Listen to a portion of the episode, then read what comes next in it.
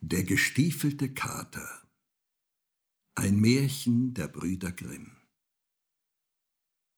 Ein Müller hatte drei Söhne, seine Mühle, einen Esel und einen Kater. Die Söhne mussten mahlen, der Esel Getreide holen und Mehl forttragen und die Katze die Mäuse wegfangen. Als der Müller starb, teilten sich die drei Söhne in die Erbschaft. Der Älteste bekam die Mühle, der Zweite den Esel, der Dritte den Kater. Weiter blieb für ihn nichts übrig. Da war er traurig und sprach zu sich selbst, ich hab es doch am allerschlimmsten gekriegt. Mein ältester Bruder kann malen, mein zweiter kann auf seinem Esel reiten. Was kann ich mit dem Kater anfangen? Lass ich mir ein paar Pelzhandschuhe aus seinem Fell machen, so ist's vorbei.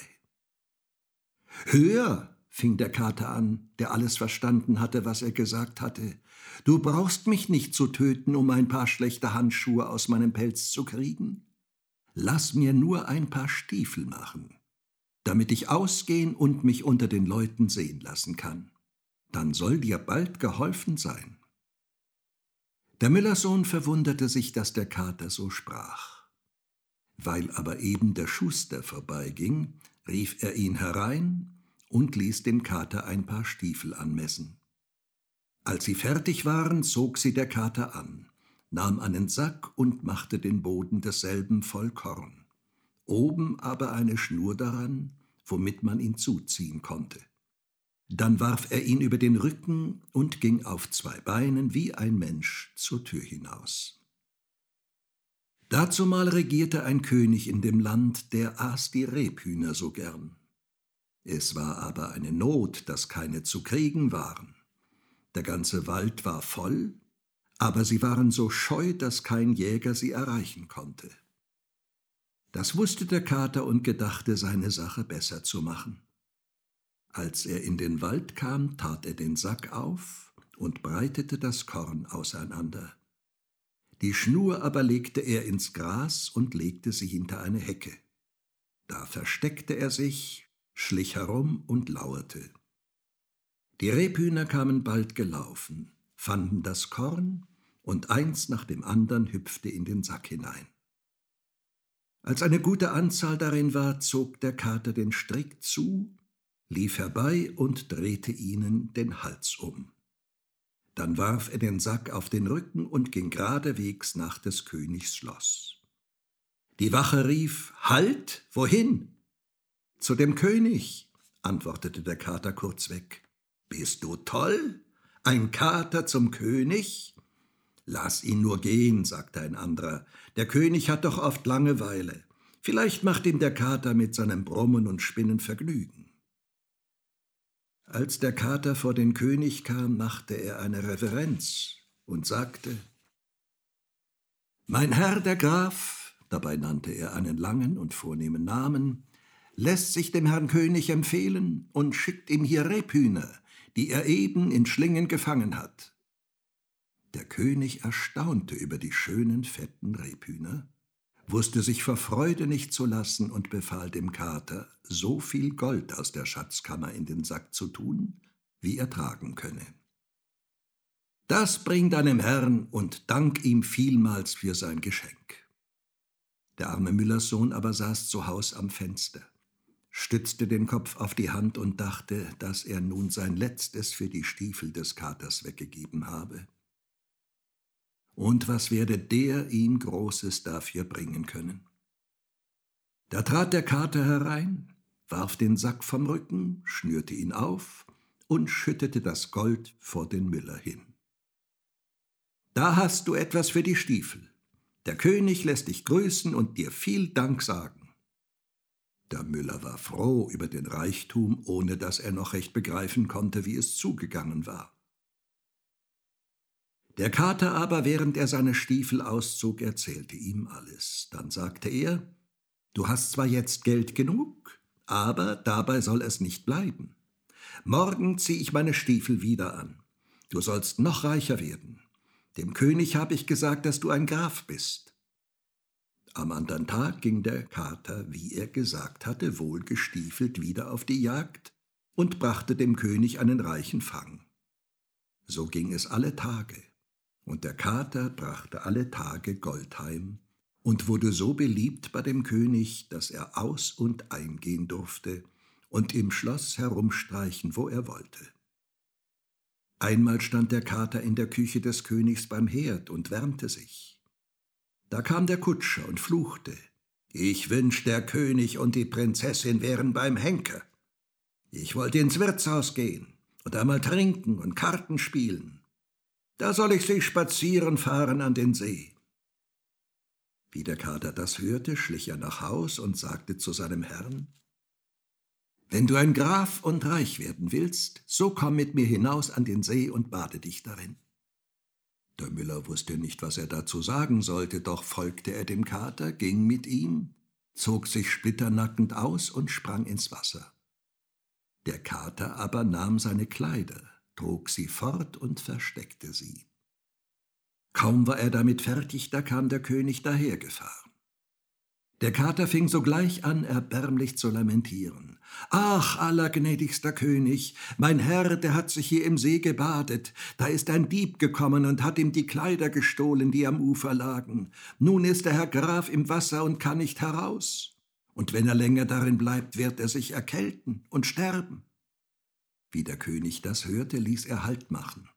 Und einer von seinen Leuten musste zurückjagen und von des Königs Kleidern holen.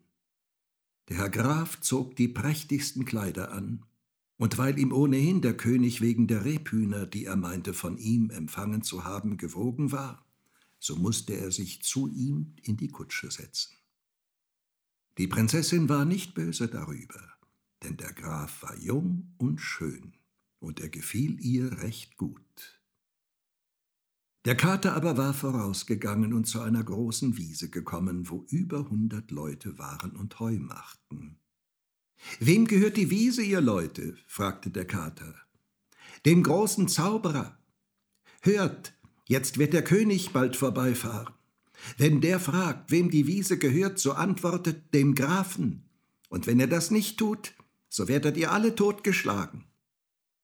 Darauf ging der Kater weiter und kam an ein Kornfeld so groß, dass es niemand übersehen konnte. Da standen mehr als zweihundert Leute und schnitten das Korn. Wem gehört das Korn, ihr Leute? Dem Zauberer. Hört, jetzt wird der König vorbeifahren. Und wenn er fragt, wem das Korn gehört, so antwortet dem Grafen. Und wenn er das nicht tut, so werdet ihr alle totgeschlagen. Endlich kam der Kater an einen prächtigen Wald. Da standen mehr als dreihundert Leute, fällten die großen Eichen und machten das Holz. Wem gehört der Wald, ihr Leute? Dem Zauberer. Hört, jetzt wird der König vorbeifahren. Wenn er fragt, wem der Wald gehört, so antwortet dem Grafen. Und wenn er das nicht tut, so werdet ihr alle umgebracht. Der Kater ging noch weiter. Die Leute sahen ihm alle nach. Und weil er so wunderlich aussah und wie ein Mensch in Stiefeln daherging, fürchteten sie sich vor ihm. Er kam bald an des Zauberers Schloss, trat kecklich hinein und vor ihn hin. Der Zauberer sah ihn verächtlich an und fragte ihn, was er wolle. Der Kater machte eine Reverenz und sagte, Ich habe gehört, dass du dich in jedes Tier nach deinem Gefallen verwandeln könntest. Was einen Hund, Fuchs oder auch Wolf betrifft, da will ich es wohl glauben.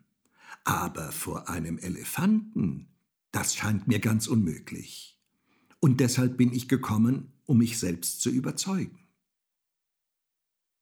Der Zauberer sagte stolz, das ist mir eine Kleinigkeit, und war in dem Augenblick in einen Elefant verwandelt. Das ist viel, aber auch in einen Löwen das ist auch nichts, sagte der Zauberer und stand als ein Löwe vor dem Kater. Der Kater stellte sich erschrocken und rief Das ist unglaublich und unerhört. Dergleichen hätte ich mir nicht im Traum in die Gedanken kommen lassen. Aber noch mehr als alles andere wäre es, wenn du dich auch in ein so kleines Tier wie eine Maus verwandeln könntest. Du kannst gewiss mehr als irgendein Zauberer auf der Welt, aber das wird dir doch wohl zu hoch sein. Der Zauberer wurde ganz freundlich von den süßen Worten und sagte, Oh ja, liebes Kätzchen, das kann ich auch, und sprang als eine Maus im Zimmer herum. Der Kater war hinter ihm her, fing die Maus mit einem Sprung und fraß sie auf. Der König aber war mit dem Grafen und der Prinzessin weiter spazieren gefahren und kam zu der großen Wiese. Wem gehört das Heu? fragte der König. Dem Herrn Grafen, riefen alle, wie der Kater ihnen befohlen hatte. Ihr habt da ein schönes Stück Land, Herr Graf, sagte er. Danach kamen sie an das große Kornfeld. Wem gehört das Korn, ihr Leute? Dem Herrn Grafen. Ei, Herr Graf, große, schöne Ländereien. Darauf zu dem Wald. Wem gehört das Holz, ihr Leute? Dem Herrn Grafen. Der König verwunderte sich noch mehr und sagte, Ihr müsst ein reicher Mann sein, Herr Graf. Ich glaube nicht, dass ich einen so prächtigen Wald habe. Endlich kamen sie an das Schloss.